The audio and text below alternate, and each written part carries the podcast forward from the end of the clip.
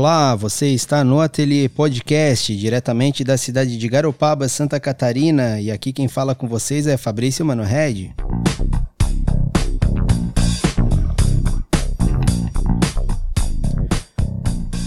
Hoje o ateliê recebe a professora Flávia Luz.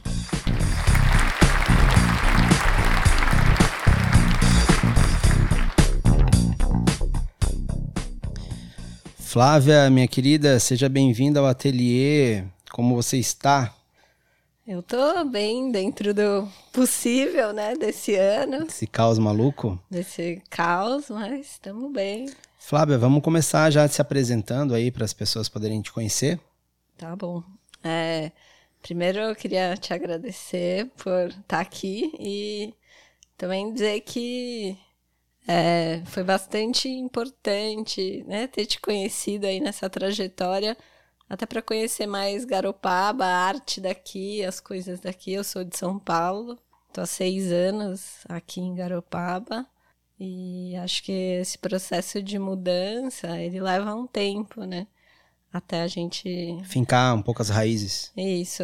Até a gente se sentir é, um pouco mais próximo daqui do que de São Paulo, né? E a sua familiaridade com aqui, com o seu, seu lugar de casa, o seu lugar de transitar, e esse convívio aí que já vem de algum tempinho, ajudou muito a transformar esse olhar da cidade, que é justamente um pouco do que a gente veio conversar hoje. Claro, como é que é mudar de, de São Paulo para uma Garopaba que é eu brinco que mudar de, de uma cidade daqui para lá ou de lá para cá é como mudar da água para cachaça, né? Não é nem da água pro vinho, né? O negócio é mais forte, né? Como que foi essa mudança? Foi um baque, normalmente dá uma uma tremida assim, né? É, eu acho que essa minha experiência é uma experiência de muita gente daqui, né? Atualmente, muita gente mora aqui, não é daqui, não nasceu aqui. Sim. Eu tive essa experiência, né, dando aula aqui. Uma vez perguntei das crianças e praticamente ninguém tinha nascido aqui. E é uma experiência que a gente chega sempre com certo deslumbre, né, da ah, você vai morar onde você passa férias, tem todas essas conversas, né? Os estereótipos. Né? Isso, mas assim, é, eu sempre vim sabendo que um era um lugar chão. pequeno, e que encontraria coisas incríveis, mas também dificuldades, né? coisas que são muito diferentes, que não são do meu, da minha experiência, né? Assim, do meu, da minha familiaridade, e que eu teria que aprender, entender, escutar, observar, entender como que essas coisas funcionam, tentar me me aproximar, adaptar, né? É, me adaptar. Mas no final foi uma boa escolha vir para cá. Foi uma boa escolha, uma boa é uma boa escolha, é uma boa escolha né? Fugir daquele centro maluco de São Paulo, né? Aquela cidade gigante cheia de é. prédios e ver morros verdes. É, eu, eu adoro ir para São Paulo, adoro, mas é, hoje é com um outro jeito, assim, né? Eu vou para São Paulo, eu vou às exposições, eu vou. E para passear. Eu vou, vou um monte de coisa, não agora na pandemia, mas antes, que eu nem ia quando eu morava lá. É igual eu na praia. Exatamente, é igual, assim, né? E eu vejo às vezes o quanto eu já estou me adaptando aqui, que eu não vou mais tanto à praia. né? Quando a gente chega, tipo, eu vou à praia hoje, eu vou amanhã, eu vou todos os Todo dias, dia. eu vou todas as horas.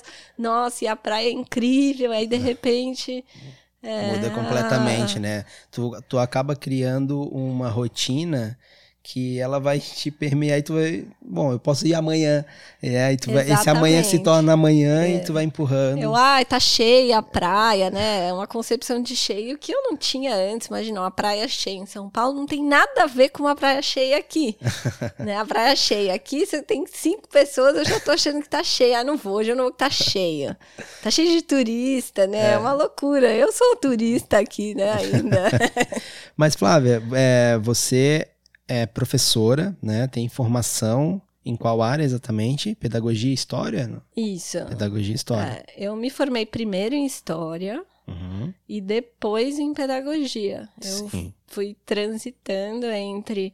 Eu comecei a trabalhar é, primeiro na área de História, mas sempre ligada à educação. Uhum. Eu passei num, numa prova que teve, né, uma seleção para um programa de especialização do IFAM, Uhum.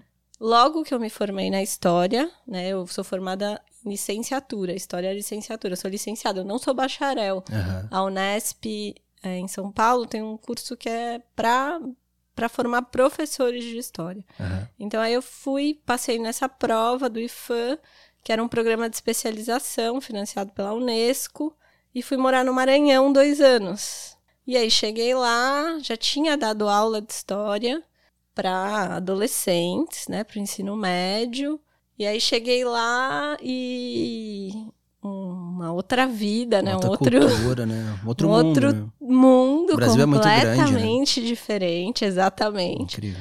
E eu cheguei lá e você entra aí no, no serviço público e a superintendente do lugar falou: olha, eu não quero um bolsista para fazer pesquisa aqui, eu preciso de gente que trabalhe, eu preciso de gente que faça. Porque eu tinha que cumprir seis horas dentro do IFAM, todos os dias, né? Daí ela me falou: eu tenho um problema que é eu tenho que fazer uma obra, né? Não sei se você sabe, mas toda obra relacionada ao patrimônio, quando você faz é, num lugar tombado, você tem que fazer uma ação educativa. Aham. Mas o que é essa ação educativa não está normatizado. É, a gente encontrou, né, quando eu estava no IFAM, fazendo uma pesquisa sobre essas ações educativas, até entrega de pirulito na, no canteiro de obras. Então, Aham. assim, meio valia qualquer coisa, né? Mas ela me chamou e falou: você vai fazer isso, se vira. Sim. Quero uma cartilha.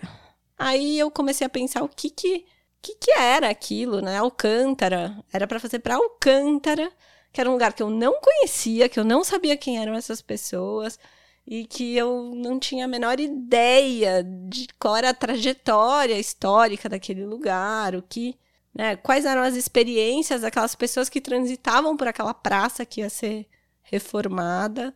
E aí eu fiz uma contraproposta, que foi chamar um artista plástico, uma menina, né, uma artista plástica, um psicólogo, um sociólogo e eu que era historiadora, pra gente montar oficinas com as crianças de lá para entender que, que lugar era esse, né? Então a gente montou essas oficinas e aí eu comecei a ler e estudar muito sobre educação, né? O, o que era educação e o que, que não ia ser informação, tipo um banner, um, uma coisa que não representasse nada. E a gente pensou na escola como um lugar que já está instituído, né, socialmente, como um lugar de ensino. Então vamos entrar na escola, vamos produzir um material que vá para a escola. E daí surgiram uma série de livros, são quatro livros, que foram feitos a partir dessas oficinas com esses alunos, tanto né, das comunidades quilombolas, que lá é um lugar com muitas comunidades quilombolas, como os alunos que viviam na sede de Alcântara. E já era um trabalho, então, pensado com uma linguagem muito artística, né? Pensado que é, o ensino de artes, ele é um, um, ele é muito potente, né? No sentido da, da criação de experiências significativas para os alunos, né? Da criação do, na concepção de desenvolvimento de pensamento mesmo, né? De você ser capaz de pensar. É, então, a gente foi muito por esse lado. Mas o teu desenvolvimento com arte também, ele já vinha anteriormente? Tu já tinha esse, esse gosto? Você produzia? Olha, eu sempre fui, né, a boa aluna de artes, vamos assim dizer. Sempre desenhei muito em casa, pintei muito em casa sozinha, não, não fiz um curso ou outro, eventualmente, mas eu queria ter feito artes plásticas. Quando eu fui prestar ali o meu primeiro vestibular, eu falei, eu vou prestar artes plásticas. Daí as pessoas são sempre contra, né? Tem sempre o não, mas aí você vai fazer o quê? Morrer de fome? Vai morrer de fome. Tudo bem que eu É fiz história que também morre de fome. Mas. É, mas tinha uma coisa assim do, é, de me falarem: se você fizer artes plásticas, você vai ser professora. É, porque você não vai viver do que você faz, quase ninguém vive da. da é, vai da sua própria produção, tem uma série de outras questões que não são só ser bom ou ruim e tal. E aí eu tinha muito esse interesse muito pela história da arte. Falei, então vou fazer história para estudar história da arte. No fim, eu nunca fiz essa disciplina, história da Você arte. ficou só na história. A arte ficou pra fazer em casa. Exatamente. E aí a questão assim principalmente das artes, veio muito com a pedagogia depois. E... Que aí você se formou também em pedagogia. Exatamente. Aí depois, quando eu voltei para São Paulo, eu tinha estudado muito né, sobre educação, principalmente educação é, não formal, não dentro da escola. Né? Então, uma educação muito mais social. Né? Esse reflexo, como que a educação pode ser um instrumento de transformação, que era o caso de Alcântara. Né? Como fazer com que é, todo aquele patrimônio que estava lá fosse significativo para aquelas pessoas, ou entender qual era o significado para aquelas pessoas e evidenciar isso, e não o significado de uma pessoa de São Paulo, que era eu, no caso, que eu tinha dado, que era um significado único exclusivamente estético, né? Então, muitas questões que eu tinha sobre a educação surgiram nesse campo, né, da educação social, né, do, do, educador social, que não é o, o, mesmo, não é o professor de sala de aula, é diferente, as questões são diferentes, né, estão postas de formas diferentes, mas aí eu voltei para São Paulo, eu estava ainda fazendo esse material em São Paulo, e aí falei, não, vou aprofundar, vou, vou fazer pedagogia e vou entender, porque eu tinha um, uma grande questão que é, que é o que me mobilizou muito a chegar nas artes plásticas em relação às crianças, né?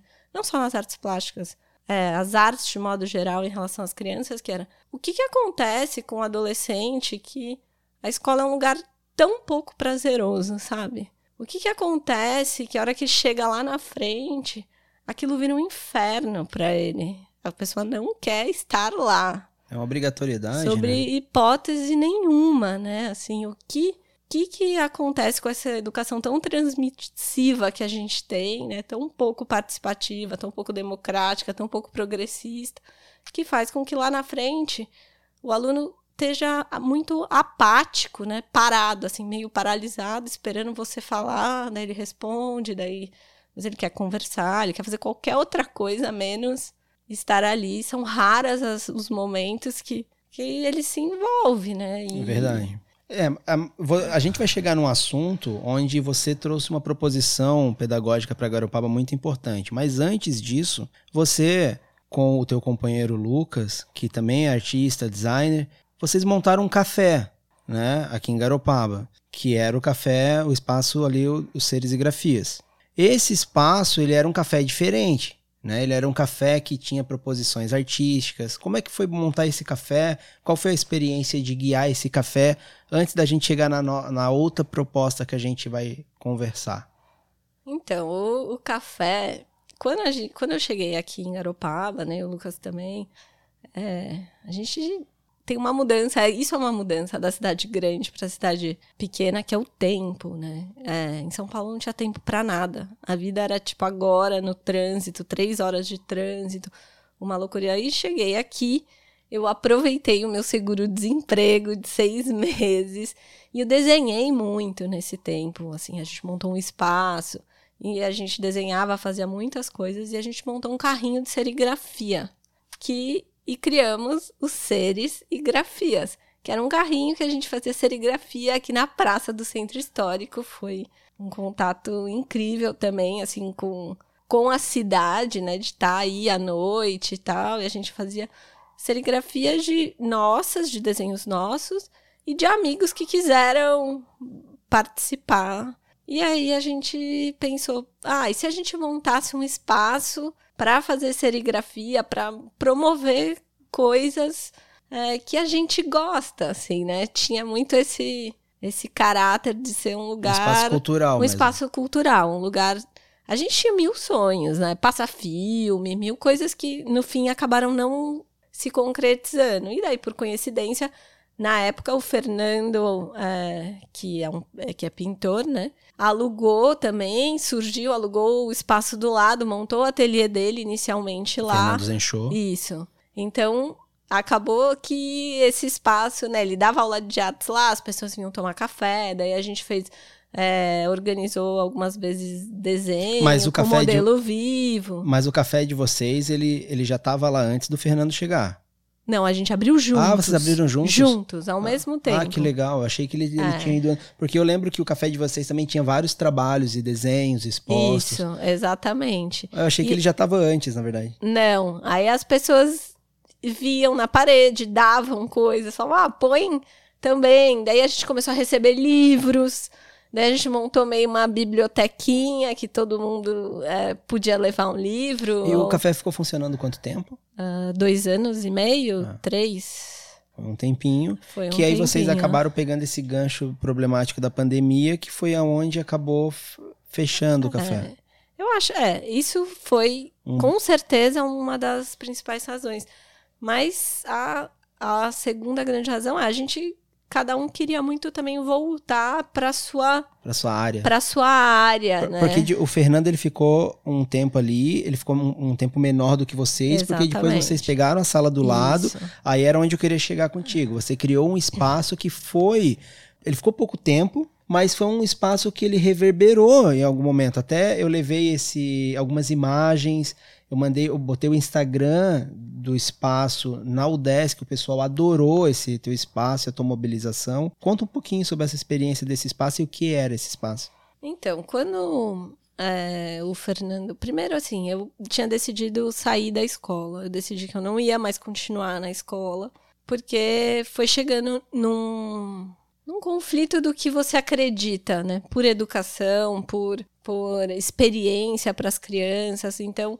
É, e nesse período eu- tive um filho e vê-lo crescer também é um momento que você fala: nossa, mas eu não quero, é esse eu quero outros espaços para para crianças. E eu tinha esse sonho enorme que era montar um ateliê para crianças e para crianças muito pequenas também, que fossem até os bebês. Daí o Fernando se mudou para Florianópolis e o aluguel de tudo era nosso, né? O Fernando sublocava a sala. O aluguel, todo o espaço era nosso, na verdade. E aí eu falei, bom, eu vou montar, vamos ver o que Vamos ver qual vai ser a aceitação, né, disso. Eu já tinha montado no contraturno de uma escola aqui à, noite, depois da aula, né? E tinha sido uma experiência muito legal, mas eu estava presa a um contexto que não era, não necessariamente era o contexto que eu queria. Então eu montei é, esse espaço, seguindo uma série de princípios que eu acredito, até o que eu acredito, e falei, eu preciso dessa experiência concreta, do que seja meu. Aí montei um ateliê que era, tinha um dia para bebês, é, a partir de 10 meses até 2 anos. Depois para crianças de, é, de 2, 2 a 3 até 6 anos. E depois de 6 a 10. E era um espaço em que a gente trabalhava com contextos de aprendizagem, né?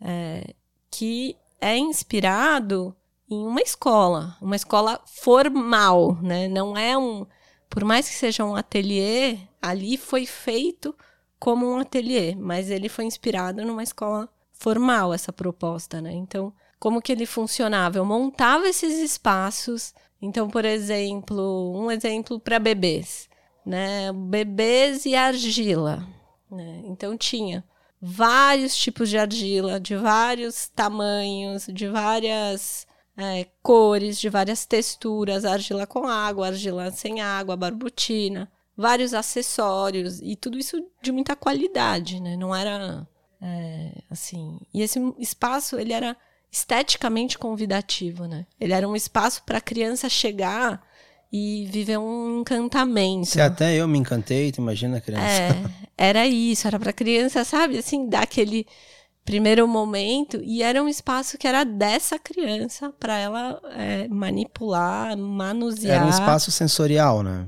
Como ela quisesse, exatamente. E, E era um espaço pequeno, né? Era um espaço muito pequeno. Ele era muito pequeno e tu Era. conseguiu fazer um milagre ali dentro, né? praticamente era tipo um milagre. Era um milagre. Sim, porque eu fiz água, fiz argila, fiz tinta, fiz milhões de coisas que realmente para aquele espaço eram bem é, complicadas, assim. E era, e era muito incrível ver as crianças nesse, nesse momento muito livre, que é muito diferente de uma atividade de eu falar, olha, eu trouxe essa argila e é, agora eu vou mostrar para vocês cachorros e nós vamos todos fazer cachorro, tá bom?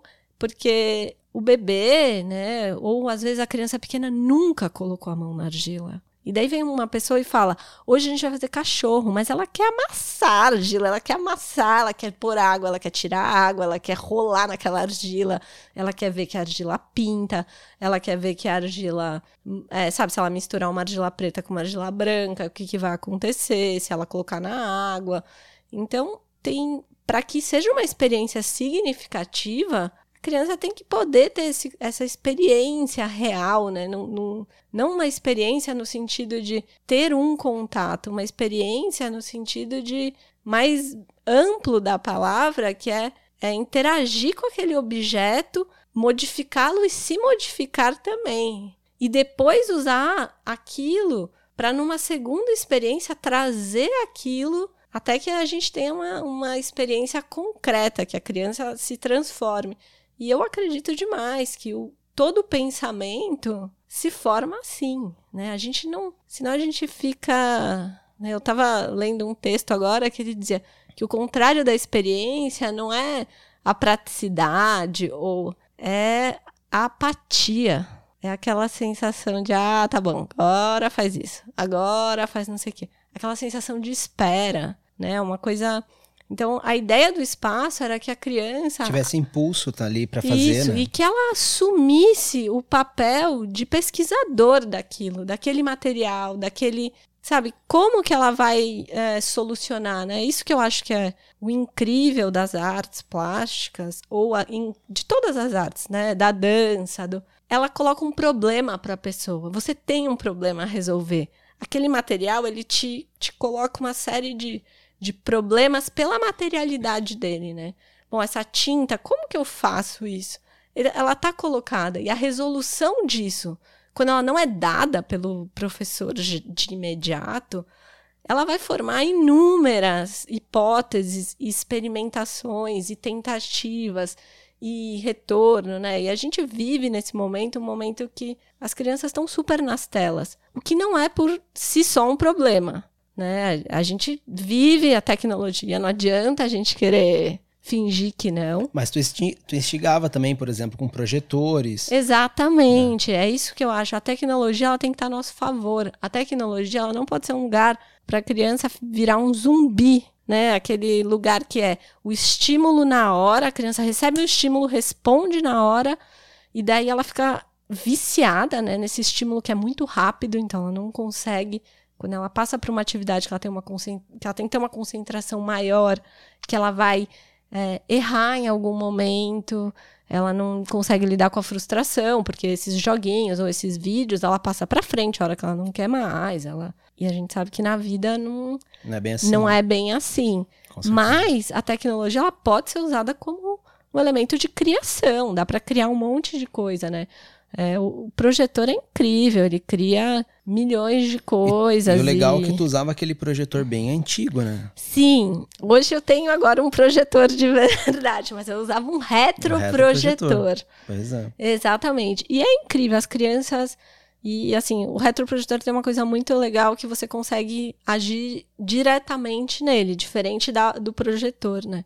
Então, assim, a criança põe a mão, ela amplia gigante. Aí eles mexiam, levavam a mão pro teto, a mão pra. É quase um jogo de sombras, né? Isso, um jogo de sombras. Daí você coloca objetos. É, objetos. Eu lembro Aí que você... tu botava umas peças geométricas. Isso, daí tem o que tem transparência e o que não tem, né? Muito legal. Tem coisas que apareciam, ficava o, céu, o teto ficava rosa, tudo ficava colorido, outras coisas não, né? O que não tem transparência. Então, se você observar ali, e é um material São... que às vezes está obsoleto na escola, né? Totalmente. Ele, tipo, não usam mais. Ninguém usa mais. E tu pega aquele objeto, ele é muito legal para usar dentro ele de uma disciplina é dessa. Muito legal para usar. E, e... e... mais interessante do que um projetor que a gente usaria hoje numa é, sala. Principalmente para uma criança é, pequena exatamente. que não, não vai conseguir manipular, por exemplo, o computador para criar Sim. coisas naquele projetor. Porque com as crianças maiores, né, já tem projetos em que, é, que são incríveis, né, de projeção, em que tem uma criança no computador e uma criança interagindo com aquela projeção às vezes com papel atrás. Então, tem uma criança desenhando digitalmente e uma criança é, desenhando. De forma tradicional. De forma tradicional e interagindo entre. E às vezes essa criança já adiciona imagens né, nessa projeção, não só o desenho, mas ela já sabe recortar foto, gente, porque eles sabem fazer isso. Incrível. Entendeu? E aí você tem essas possibilidades de criação de vídeo, de criação. Você tem as possibilidades de criação, né? Das Sim. crianças usarem essas ferramentas enquanto criação. Porque às vezes eu acho que na escola a gente tem uma coisa assim, como se o mundo fosse assim, né? Ah, o mundo é assim. A tecnologia causa isso nas crianças, não sei o quê. Mas nós somos seres históricos. É a gente que está criando essas possibilidades. E que possibilidades que a gente cria na escola, né? Sim. Não, não tá dado. Não é uma coisa que é assim. É o que a gente propõe. Com certeza. Essa experiência, percebe-se pela tua fala, que é uma experiência extremamente válida, foi muito bem aceita, e eu acredito que, ela, que é uma experiência que ela deveria ser muito mais duradoura. Com tudo isso que aconteceu, né, de, eu ainda reforço a questão da pandemia, que fechou muitas coisas em Garopaba, e inclusive o café foi uma das questões que eu, que eu acabei vendo é, fechar. Consequentemente, a, a, o teu espaço que se chama Espaço Seres, né? Ele é um espaço que também foi fechado nesse, nesse momento, mas ali tu deixou uma semente para brotar algo futuro. Tu tem planos futuros de abrir algum espaço com essa mesma lógica? Porque eu acho que isso é uma coisa que seria muito interessante em Garopaba. Sim, a ideia a gente está com a casa que está sendo reformada e agora está sendo reformada para ser um espaço. Então ela já está sendo pensada, né, o espaço como esse terceiro educador, assim, né? No final do um pouco antes da pandemia, eu abri uma como se fosse uma recreação ateliê, né? Uma possibilidade de que as crianças pequenas, e a gente está falando aqui de crianças muito pequenas, né? Sim.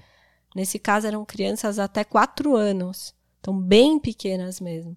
Então a gente abriu essa possibilidade de que as crianças ficassem a manhã toda lá não só no horário e não vindo com os pais, porque é, é, é, é, diferente, né? A criança sem os pais da criança com os pais. Não que os pais não estivessem ali, porque, enfim, criança só aprende com vínculo, né? E enquanto eles não tinham vínculo comigo e com a Amabile que estava trabalhando comigo, não dava para deixá-los sozinhos, mas conforme eles foram ganhando esse vínculo e esse espaço, e para mim, foi das experiências mais significativas que eu tive na vida, foi deles terem esse tempo de experimentação que era muito maior do que o tempo uh, de 40 minutos, de 50 minutos, e de poder individualizar esses tempos, né? Às vezes uma criança ficava ali naquela pintura, e eu tô falando de uma criança de dois anos, de um ano e meio, que ficava 40 minutos pintando, vendo a tinta, pintando com o pincel, pintava a mãozinha, daí pintava de novo, aí via as cores, que, é, né, a mistura de cores. Em nenhum momento tinha uma, uma proposta, a proposta era o espaço. O espaço já comunicava para aquela criança qual era a proposta. Uhum. Né? Eu não precisava falar, gente, agora nós vamos pintar com vermelho, com azul, com amarelo. É um espaço que dava uma autonomia para a criança, né? Exatamente, uma, uma, uma autonomia, né, no, no sentido que é um sentido que eu de acredito. né, de buscar. Porque às vezes a gente confunde muito autonomia com independência. Fala, ah, meu filho é super autônomo, ele escova os dentes sozinhos, mas eu mando 200 vezes ele escovar o dente, eu fico do lado, mas ele escova sozinho, né? É, autonomia é uma autonomia de pensamento. Autonomia significa que eu observo aquele espaço e eu ajo né, nesse espaço pelo pela minha, pela meu, meu próprio entendimento daquilo. Né? Eu vou, eu experiencio e eu busco é, essa autonomia dentro desse espaço. É muito diferente da gente pensar de, às vezes, ah, ele segura o pincel com muita autonomia. Quer dizer, ah, eu não preciso pegar a mão dele para ele segurar o, o pincel. Mas a criança não tem autonomia de pensamento, ela não decide em nada ali. Ela não decide a cor que ela vai pintar, ela não decide o que, que ela vai pintar. Não, e isso é o que a gente mais mais vê, né? Então não tem uma construção de pensamento, né? Não tem uma uma linha, não tem um tempo. E esses tempos foram incríveis, assim, né? Esse esse um mês que a gente teve com as crianças, é, quatro horas lá dentro, para mim foi uma das minhas melhores experiências, assim, de todos os dias chegar em casa, olhar para aquelas fotos e repensar esses contextos e entender de que forma cada criança teve lá, porque não é um tempo que assim, você tem 40 minutos para ficar na tinta. Você, não, às vezes a criança não estava nem afim naquele dia. E existiam outros contextos montados. Essa era uma diferença também, que a criança poderia ir ela tinha escolhas, né? Ela tinha escolhas, ela era sempre convidada, ela não era obrigada, ela era convidada. E às vezes a gente olhava crianças muito pequenas é, num, num ambiente calmo, tranquilo, com uma criança uh, brincando com as fitas ali, uma outra com um tubo de carrinhos, fazendo os carrinhos descer, criando uma pista imensa uma outra pintando, duas fazendo. Né? É um trabalho em pequenos grupos, é um trabalho que entendia um pouco a singularidade de cada criança, o momento. E eram crianças de idades diferentes. Tinha interatividade, né, entre elas é, também. É, poderia estar o caos, que é o que a gente vê muito na escola. A gente vê a escola, é, tipo, muito presa na burocracia, né?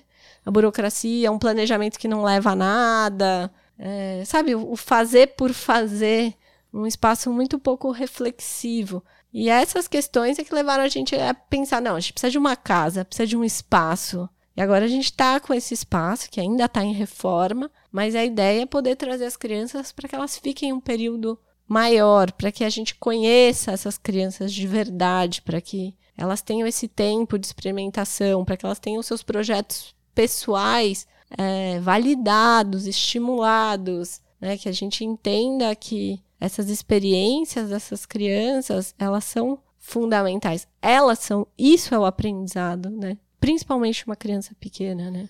Incrível, vamos torcer que esse espaço ele fique pronto o quanto antes e que essa pandemia cesse, né, a gente poder realmente abrir o espaço e ele ser funcional, tá ativo, né, porque a gente está dependendo de várias questões hoje, né, por conta de tudo isso que está acontecendo, mas já desejando super positividades para você, porque eu acho que você é uma pessoa muito competente no que você faz, né, muito, eh, eu fico muito admirado pela pelo teu trabalho, né, quando eu pude ir no café algumas vezes e fui nesse teu espaço, realmente é um espaço que ele, ele causa uma surpresa boa, ele, ele, de, ele demonstra que a educação ela pode ser algo interessante e instigante e não essa, esse espaço de deixar o seu filho, deixar a criança lá, um estacionamento de criança, né? Que fica botando e guardando essas crianças que ficam é, indesejadas de estar lá, né? Elas não querem estar naquele espaço, né? E, e esse espaço que tu acaba trabalhando, ele se torna um potencializador, né? De, de sensações que a criança ela vai querer voltar para aquele espaço para poder experimentar novas coisas, né? Quase é quase uma aventura por dia quando ela vai lá, né? Ela cria essa essa essa autonomia de pesquisa também, né? Isso é muito legal. É, eu acho que a pesquisa é o, é o, principal, né? É entender que a criança ela é pesquisadora, né? O bebê ele é pesquisador. A gente às vezes esquece disso. Por exemplo, um bebezinho pequenininho, minúsculo, né, ali, recém-nascido. A hora que você coloca ele, ele só fica lá de barriga para cima. Mas tem alguma pulsão de vida nesse bebê que faz com que ele se vire, ele se lança para o desconhecido. E as crianças, elas têm isso. Elas se lançam para o desconhecido, para o que não está dado.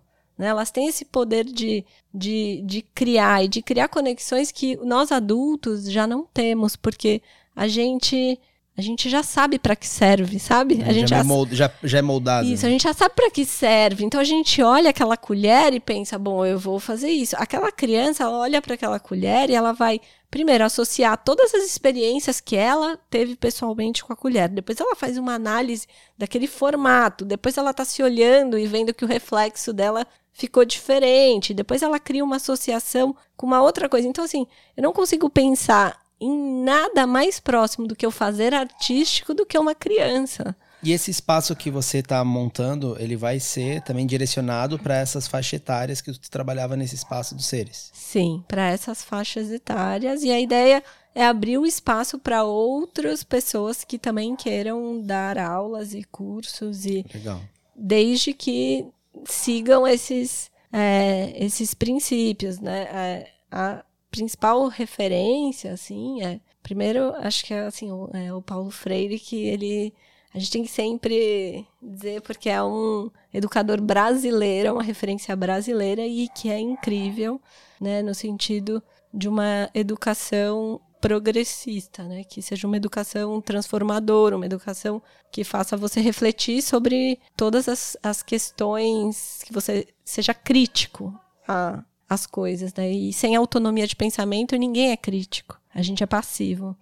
E depois é um educador né, italiano, que é o Malaguzzi, que fez as escolas, que foi o, é o precursor das escolas de Reggio Emília, que hoje estão super em alta, é, mas que ele, quando ele cria, né, para mim uma das coisas mais incríveis que ele, né, dos relatos, ele não era um acadêmico, então não tem quase coisas escritas por ele, porque ele era uma pessoa muito da prática, né? A pedagogia, a educação, ela é, ela é uma teoria colocada na prática com ética. E quando ele terminava, assim, ou quando os professores saíam, o que ele perguntava para os professores era: o que te encantou hoje? E é isso, assim, o que que quando você estava ali, enquanto professor, naquela relação, naquela interação, o que que você chegou em casa e falou: meu Deus, não acredito que aquela criança fez isso, não acredito que ela pensou isso, sabe? E aí você busca a teoria, né? E aí você busca o que que mas por que ela fez isso? Nossa, mas isso é pensamento sincrético. Olha aqui. Será que ela foi para a praia já? Mas por que, que ela trouxe isso? Você viu o que, que é? Você viu? Aí, de repente, você vai vendo as, as relações que as crianças vai vendo e você vai vendo a complexidade do pensamento infantil, que a gente cisma em simplificar, né? Em trazer esses desenhinhos é, prontos, que são de adultos para criança, não são de criança. Não são pensamento infantil. São adultos que criam para crianças coisas simplificadas, coisas, né? O Vygotsky vai dizer que a gente pega o sentimento e transforma em sentimentalismo para as crianças, em, em, uma coisa mais boba, assim, como se eles não fossem capazes de. E eles têm um, um pensamento extremamente poético, né? Não necessariamente porque eles queiram, mas é a forma como eles organizam, né? Esse o pensamento, ele é organizado assim. A criança ela cria associações que não são as nossas. A gente acaba pré-julgando a capacidade, né, dessas crianças, né, achando que ela não tem a capacidade de, de, de, de ter essa autonomia, de fazer o por si ou de interpretar por, por si, né, cria essas questões. Mas, é, Flávia, eu acho muito, muito instigante tudo isso que tu passa para nós e não à toa, tendo o teu contato e tendo a tua amizade, eu fiz um convite para você fiz um convite para a gente criar uma proposta, porque eu também estou estudando licenciatura em artes visuais. É, dentro da, de uma das matérias, eu conhecia a questão dos materiais pedagógicos, né? que a gente volta lá para o início, quando você foi para o norte do Brasil fazer esse, esse trabalho. Eu falei contigo e propus que a gente fizesse um material pedagógico do evento. E esse material ele vai sair Finalmente. Mesmo, me, não, e mesmo com todo esse caos que a gente está vivendo, a gente tá, vai colocar isso em prática, né? Mas o material ele vai sair inicialmente virtual, mas um tempinho depois já vamos fazer ele impresso para distribuição gratuita.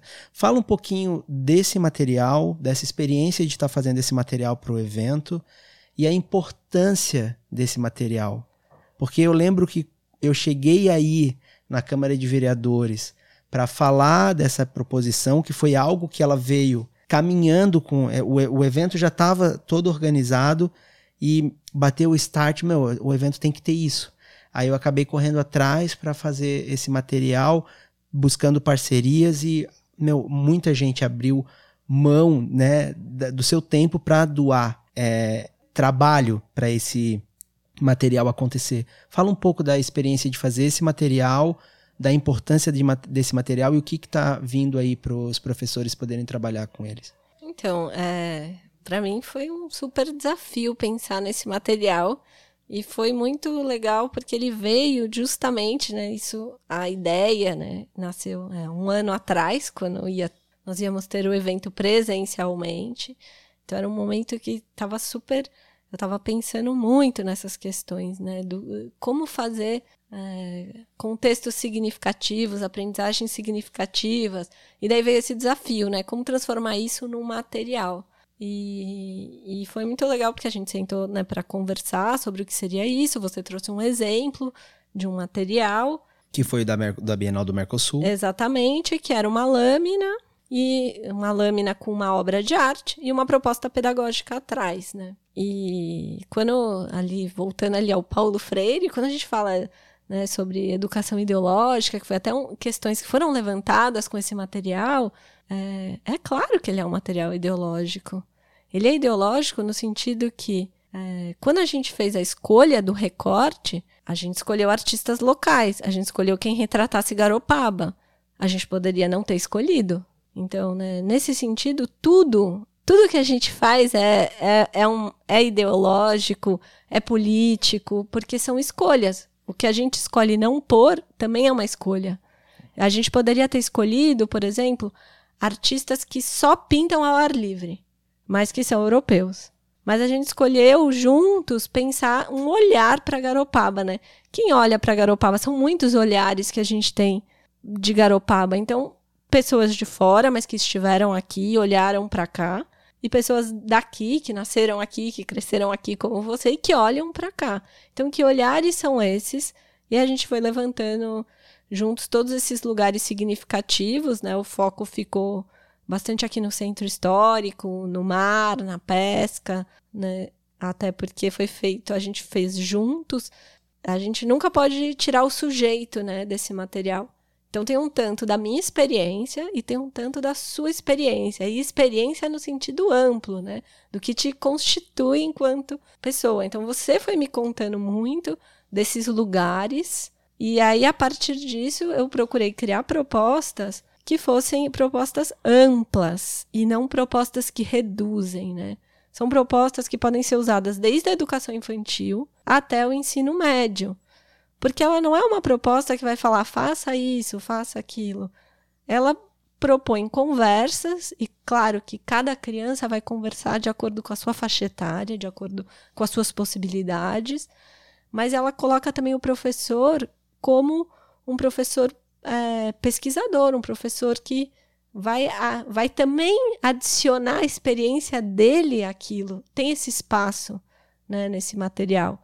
Então a gente selecionou o mar, o céu, é, a gaivota, a paisagem, o pescador, o pescador a igreja, a igreja, o peixe, a pesca. É, são temas que é, o que eu acho importante nesse caso, bom, vindo da minha experiência sendo neto de pescador, eu acabei centralizando um pouco a ideia do centro histórico pelo fato do evento também acontecer aqui, mas abrindo a oportunidade para um segundo material num futuro próximo, que assim esperamos, buscar, por exemplo, a parte da agricultura da cidade, que são outros temas que podem ser trabalhados também.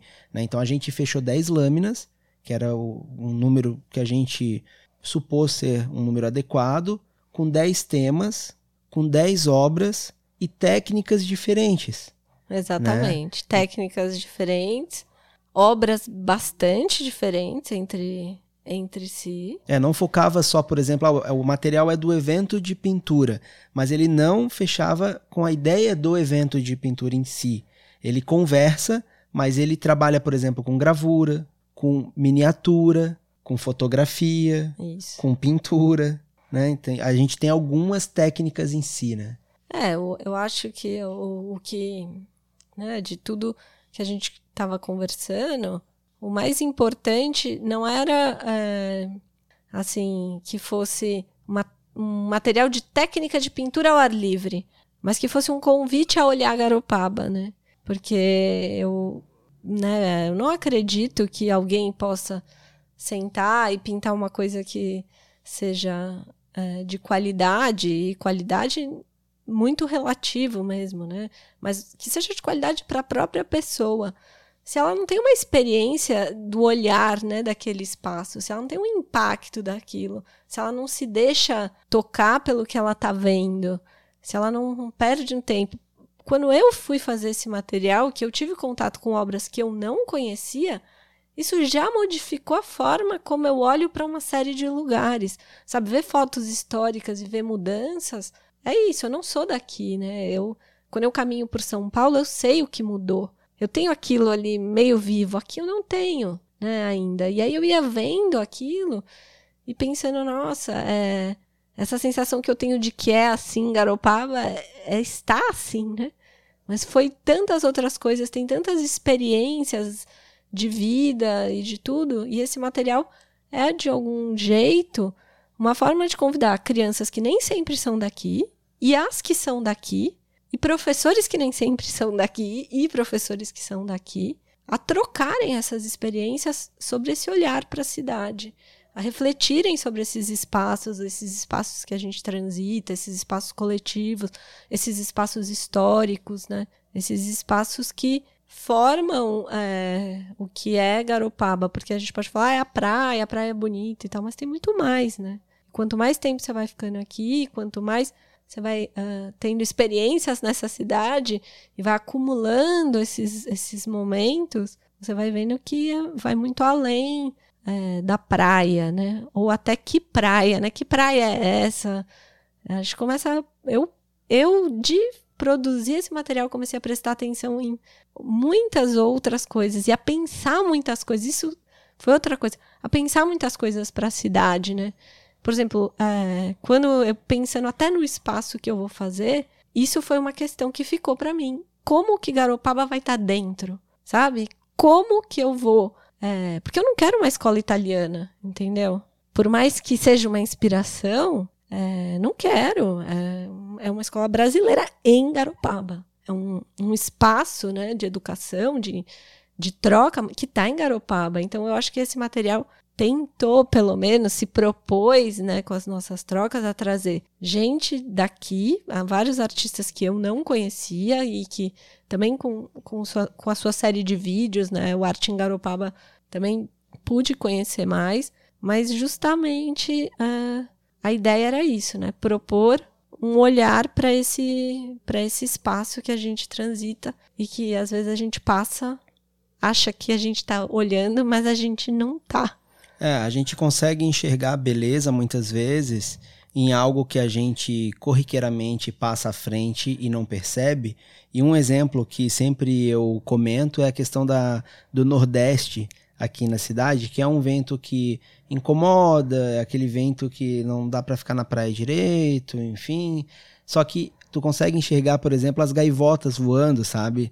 E aquele balé das gaivotas é algo. De manhã cedo dá pra ver isso.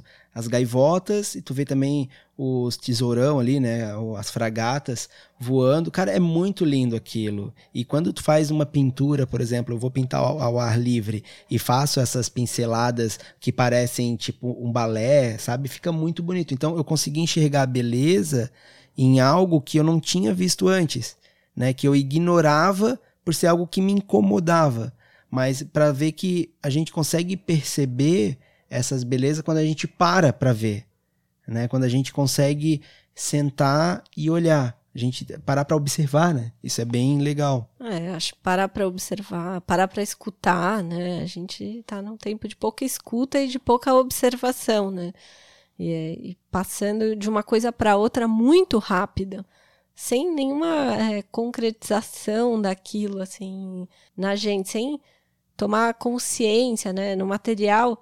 Eu procurei por muitos momentos de diálogo, né? Não só do, do, do pintar ou de fazer uma, uma gravura, uma monotipia, mas assim, é, o que, que é para essas crianças a igreja, por exemplo? Talvez elas vão falar do degrau, Entendeu? Porque é isso que é para ela. E naquele momento é isso, é isso que é para ela. E aí, então, esse desenho vai ser, vão ser degraus imensos, assim, né? Que, que é o que, que essa criança vem, brinca e sobe e desce milhões de vezes. A gente vê todos os dias crianças subindo e descendo, né? E... É, a percepção da criança é uma coisa muito louca, né? Porque quando eu, eu estudei a minha vida toda na José Rodrigues Lopes aqui. E ela é uma escola pensada para adolescentes, né? A, a, o mobiliário é adolescente. E desde a pré-escola eu estudo ali. Então, quando adulto, já formado, enfim, eu entro lá dentro, tem um estranhamento. Porque para mim a escola diminuiu Ah, em tamanho, certeza. porque você tem a percepção de uma criança olhando para a escola era, era muito grande, enorme, mas é essa percepção de tamanho, né? Que Regia Emília já trabalha com essa ideia do mobiliário infantil na altura das Sim, crianças, Com certeza. né? Que é- eu acho muito legal essa proposição, que eu fiz o estágio na escola Assis ali em Florianópolis, que também ele tem essa essa forma de pensar, né, de trabalhar com as crianças, né? É uma creche bem bem interessante ali, né, com, com proposições bem legais. Mas ô Flávia, me diz uma coisa, além dessa dessa tua proposição de é, abrir novamente essa tua escola, né? Tu tem mais algum plano? O que que tá acontecendo aí na tua vida? Tem mais alguma coisa para mudar o mundo aqui em Garopaba? Não? Não, acho que. Tá tranquila? Nossa, uma reforma já. Já tá É legal? uma, é, já é uma reforma de vida, Já né? tá. de Não, e vai mudar a vida tudo. de muitas crianças, acredito. né? É, eu, eu sempre fico pensando, assim, né? É, é um momento que eu tenho agora de fazer, né? Porque a gente estuda e pensa e faz. E de repente agora é um momento de ah, realização, né? Da- de pôr em tá com- prática. Eu gostaria muito de ter um espaço também é, de formação de professor. Mas tu tem. É, existe parcerias nesse espaço que tu tá montando ou tu tá fazendo na cara e na coragem você por si só? É na cara e na coragem. No, no, no momento é na cara e na coragem. Eu até recebi, né? É, é engraçado, né? que- Garopaba é pequeno e de repente vai encontrando pessoas. E olha que nessa pandemia eu tô bem trancada em casa. Mas pessoas que buscam para os seus filhos outros espaços, né? É, e eu fico pensando de que forma, né? Isso não está fechado. O que, que- como vai ser oferecido, né? A ideia não é ser uma escola formal, porque até no, no momento não sei nem se se, se convém, né? Não é, não é ser uma escola formal, mas é ser um espaço em que as crianças possam passar é, mais tempo, que a gente possa documentar isso, sabe? Usar essa documentação para refletir sobre. E eu gostaria muito que fosse um espaço de formação de professores, não, não que eu formasse, mas de trazer pessoas para discutir, para sabe, para porque às vezes é, eu vejo e eu vejo muito assim é, professores que não querem fazer aquilo, sabe? Assim tem a negação dessa escola transmissiva, a pessoa entende que aquilo não é o ideal, assim, não é não, nem é o que ela gostaria, não é o que ela sai com um prazer imenso. Mas é muito difícil pensar o que pôr no lugar, né? Às vezes a gente sabe o que a gente não quer, mas a gente não sabe o que a gente quer. Então, o que a gente quer pôr no lugar? E acho que essa é uma, uma enorme questão, né? Assim, porque uma coisa que eu vejo e muito acontecendo, e que é para mim também, assim, é, enquanto professora, um desafio é pensar o seguinte: eu não quero atividade de ah, pintar dentro, por exemplo. Né? Ah, canta a musiquinha, aí a musiquinha era da fruta, todo mundo pinta a fruta. Aí já dá aquela ansiedade na professora que a criança está pintando a berinjela de rosa, tudo fora do negócio. Ou seja, tá todo mundo frustrado ali, né, naquele espaço. A criança que não queria pintar aquela berinjela, ou que pinta, porque as crianças são muito generosas, elas aceitam, elas vão lá e pintam. Tudo bem, mas não é uma grande experiência para aquela criança. E aquele professor que. O que, que ele vai fazer com aquela berinjela? Depois ele vai recortar para não parecer que a criança pintou tudo para fora, porque senão não tem sentido, né? E aí fica aquela essa essa angústia, né, de todo mundo em relação a isso, mas a sensação de, bom, o que que o que que eu vou é, colocar no lugar disso, né? Se eu quero que as crianças usem o lápis, por exemplo, né? É, como que eu vou mostrar para um pai que ele está fazendo alguma coisa aqui dentro, que ele está aprendendo? Porque esse é um outro problema. Quem avalia são os adultos, né? Quem avalia as crianças são os adultos. E a gente tende a, a buscar coisas que a gente possa mensurar. Então, conta até 10. Sabe? Vermelho, azul, amarelo. É, que não são coisas importantes nem relevantes para as crianças naquele momento. que tanto faz. Ela vai aprender a contar até 10. Isso eu garanto. Eu garanto que uma criança, em bons contextos de aprendizagem, uma criança que tenha voz, que possa falar, que possa conversar, ela aprende a contar até 10. Né? A não ser, enfim, que ela tenha alguma questão, enfim. Mas uma criança aprende. Aprende as cores também. Todas as crianças aprendem as cores. Mas e daí, né? Como que. Como, o que, que a gente coloca nesse espaço que se abre, né? E eu acho que se o professor for autor, se ele, uh, sabe, for pesquisador, pesquisador das crianças, o objeto de pesquisa do professor são as crianças, ele tá, tá ali, tá todos os dias. Se ele for buscando esses indícios que as crianças vão dando, ele vai conseguir construir coisas infinitamente mais satisfatórias para ele, professor, para as crianças. E se ele tiver uma boa documentação, ele vai conseguir sempre alimentar né, a, a, a sua pesquisa. Ele pode, inclusive, é, colocar as crianças nessa pesquisa. Falar, olha, eu registrei aqui, ó, essa história que vocês contaram. Eu vou ler para vocês. As crianças, elas falam, eu não falei isso, eu nunca falei isso. Nunca. Eu falei não sei o quê, nananã. E aí você vai é, compondo, né? E aí a hora que isso chega nos pais, não é uma coisa pronta, não é o, é o processo que está em informação, né? E daí esse pai pode inclusive falar: "Nossa, é por isso que em casa todos os dias ele fala sobre isso". E daí o pai entra nessa escola de um jeito participativo e não assim: "Ah, eu quero ver a berinjela pintada". Ele já pinta a berinjela, não pinta a berinjela, faz não sei o quê, não faz não sei o quê. A gente vive muito o não faz. Ainda não faz. Os relatórios nas avaliações são assim: "Ainda não é, sei lá, ainda não pula com um pé só, mas vem explorando. É, não, não sei, isso não diz daquela criança quase nada. Eu acho que essas lacunas são muito difíceis, assim, é, da gente pensar, porque às vezes daí a gente cria uma coisa, fala assim, ah, vou, aí cria uma coisa lúdica, que é legal, que a criança se encanta porque ela é bonita. Ah, então transforma a minha sala é, num, num aquário e não sei o quê. Mas a atividade em si, ela é a mesma. Sabe, não mudou a forma de, de, de entender qual é a relação adulto-criança, de entender como que essa criança pensa, de entender como se constrói o pensamento infantil, né? De entender para onde eu quero ir, né? É, e é, é, é muito difícil, né? Porque daí você não tem essas amarras, né? Uma vez eu fiz uma entrevista com uma coordenadora de uma escola quando eu estava na faculdade. Uma escola muito legal de São Paulo. E ela me falou assim: o projeto é assim. A gente sai de um lugar com as crianças. E a gente tem a pedagogia, né, a prática, a teoria e a ética, juntos para embarcar nesse navio. E é como se a gente quisesse chegar ali. A gente sabe onde a gente quer chegar, a gente quer chegar ali naquela ilha. Mas o percurso ele vai sendo construído. Ele não está dado, ele não pode estar num papel já formalizado. Senão não existe participação das crianças, não existe a vida que, que atravessa, sabe?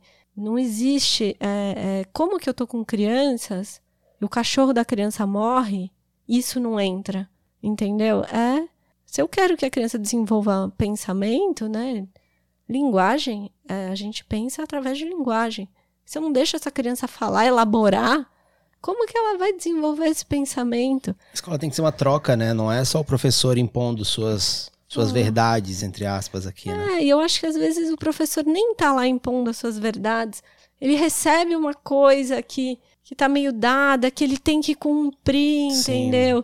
E daí ele. Projeto já. Ele não se vê como autor daquilo, entendeu? Ele não se vê como, né? Uma vez eu tive um aluno que a irmãzinha ia nascer, tava tipo uh, aquela euforia, né? Ter um irmão. E a irmã nasceu com um tumor no pescoço, uma coisa super complicada, e ficou na UTI entre a vida e a morte, com a maior possibilidade de morrer. E foi dito isso para a criança. Talvez você nunca conheça a sua irmã viva, porque ela tem essa possibilidade de ela morrer. Essa criança tinha seis anos. Ele trouxe isso para a sala de aula. E o que, que o professor vai fazer, entendeu? Falar, gente, agora a gente vai pintar a berinjela? Não dá. Entendeu? A escola tem que acolher isso. Porque a criança pequena, ainda bem, ela não é toda fragmentada igual a gente, que depois é tipo, bom, esquece o que eu fiz ali, pega o que eu fiz aqui e disso, dessa criança que chegou com isso, com essa questão, os alunos fizeram um debate imenso sobre a morte, que é um tema que aparentemente não é infantil, né? Mas eles estavam vivendo isso. Puderam trazer mortes, principalmente de animais, de avós, né? Trouxeram essa discussão do tamanho das crianças, né? Não é para se aprofundar, nem, nem para o professor dizer, não, vai acontecer isso depois que morre, ou ah, não. ah, então a gente vai estudar os fungos comendo o corpo. Não é isso. Mas é abrir o espaço para aquelas crianças fazerem. E eles criaram, depois disso, um projeto de monstros, sobre os monstros deles. Criaram roupas de monstros. A gente estudou performance na arte. Eles criaram performance. Tinha um pai que fazia vídeos para para MTV, veio filmar essas crianças com roupas que eles fizeram em papel machê sucata inteiras. O professor de música criou uma sonoplastia que eles fizeram, né? Com canos, então, ah, agora ele está fazendo isso, não sei o quê. Eles escreveram textos, eles estavam sendo alfabetizados, então eles escreveram toda a descrição desses monstros e daí fizeram essas filmagens e a gente fez uma apresentação que tinha essas roupas penduradas, então pareciam monstros reais, assim. Era uma sala escura e ficava passando em looping essas filmagens deles, assim, bem alta. Era tipo uma instalação, né? E foi muito, eu tenho certeza que foi muito significativo. E eles aprenderam a escrever, eles aprenderam a lidar com emoções que são muito difíceis e que a gente tende a isso, né? A poupá-los. Mas como que a gente vai poupar quando a, vida tá aí? Eles aprenderam que eram performances na arte. A gente viu um monte de performance assim. Depois criaram uma trilha sonora, a gente viu trilhas sonoras e tal. E cada um criou o seu próprio monstro, assim. Que a, alguns tinham um quê de super-herói, outros. Era, eram, eram criações livres. A gente fez máscaras, aí a gente estudou máscaras, porque eles fizeram máscaras de papel machê com o próprio gesso. Foi um projeto de seis meses. É, numa escola muito legal, que eu não tinha esse tempo, né? Eu não tinha esse tempo de ah, tem que terminar, entendeu? É, agora é, saíram alfabetizados, saíram com uma experiência incrível e com uma experiência assim. E eu saí com uma experiência, é uma experiência que eu guardo para a vida assim. Esses dias no Facebook, uma, uma dessas mães, essas crianças hoje estão com 12 anos, né? 12, 13 anos, eles tinham 6 na época. É, uma mãe postou e eu vi a foto, né? Uma, uma mãe que nunca, nunca mais tinha visto a carinha dessa criança. E eu escrevi para ela assim: Nossa, é, ah, que bom vê-lo aqui, foi muito bom poder vê-lo, porque foi muito gratificante e tal. Aí ela me escreveu assim, tipo, nossa, pra gente também. O pai dele foi quem foi filmar no dia. Ele, nossa, ela, nossa, pra gente é incrível, assim, é, é é parte um pouco da, da constituição de quem ele é hoje, esses, esse ano, assim, né? E que, de coisas que saíam de uma experiência. Eu já tinha feito um trabalho com monstros, daí vem uma criança que traz uma questão em que saem todos os nossos monstros, né, gente? A morte é uma coisa muito que a gente não sabe lidar. Eu não sei, pelo menos.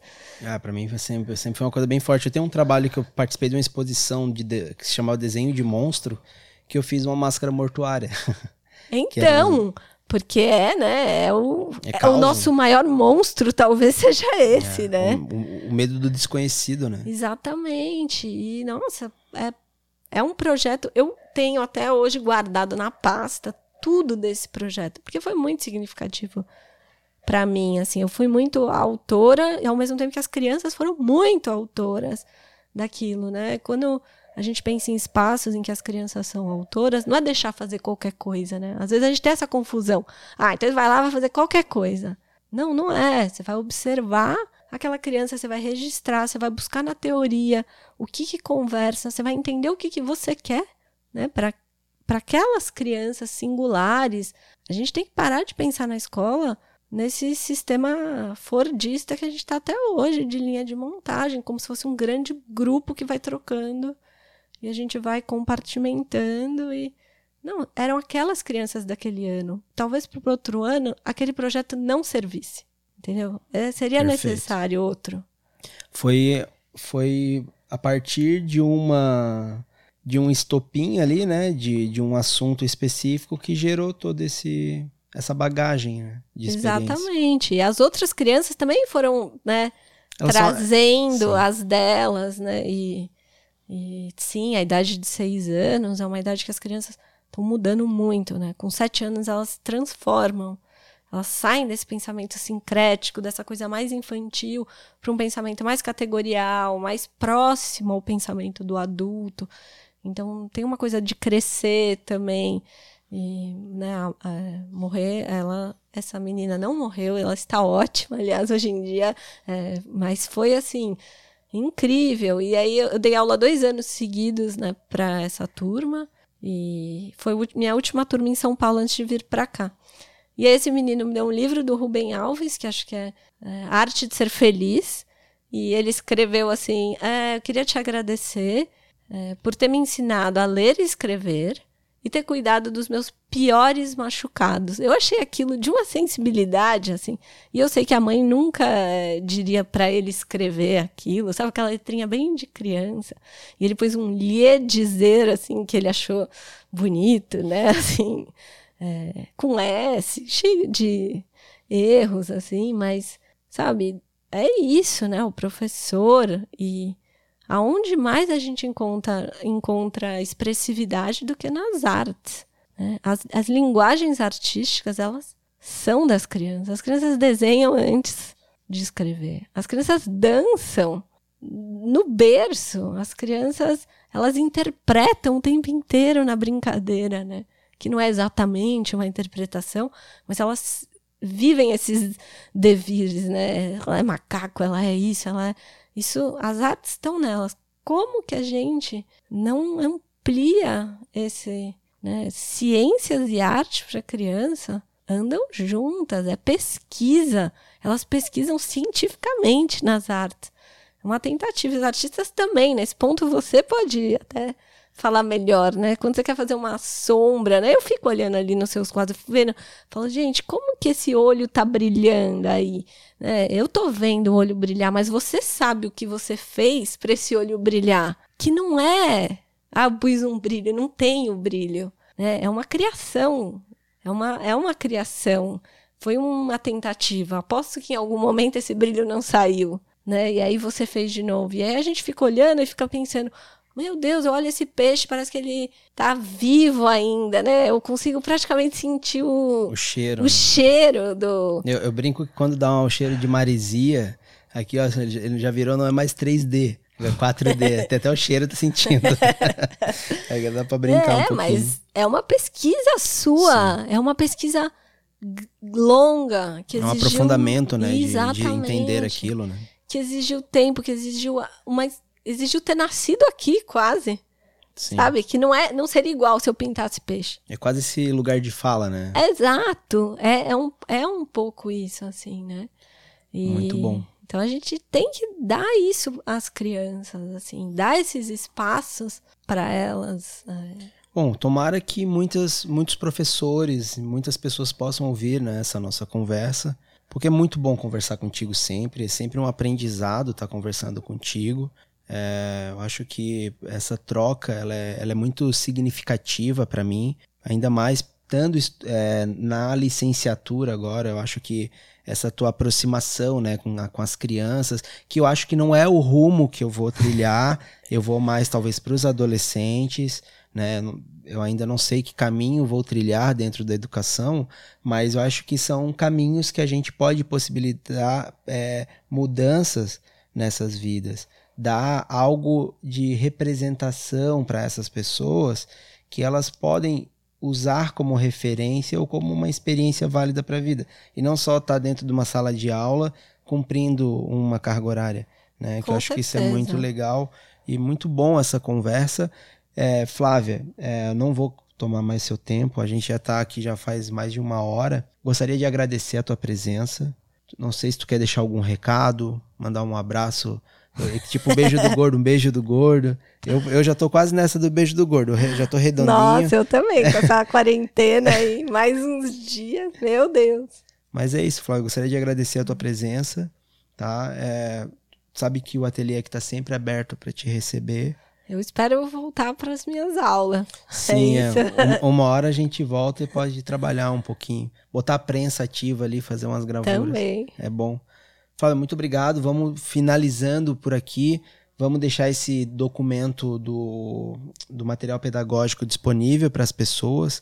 A gente ainda não tem, a gente está fazendo essa gravação antes de ter o link disponível, mas certamente a gente vai buscar uma plataforma Sim. adequada para expor esse material online, que muitas pessoas vão poder baixar esse material, né? E a gente vai fazer esse material impresso. Com certeza. Ainda bem que a gente está conseguindo Quero agradecer até os apoiadores. Não vou citar os nomes aqui de todos os apoiadores agora, porque a gente vai confirmar certinho os apoios.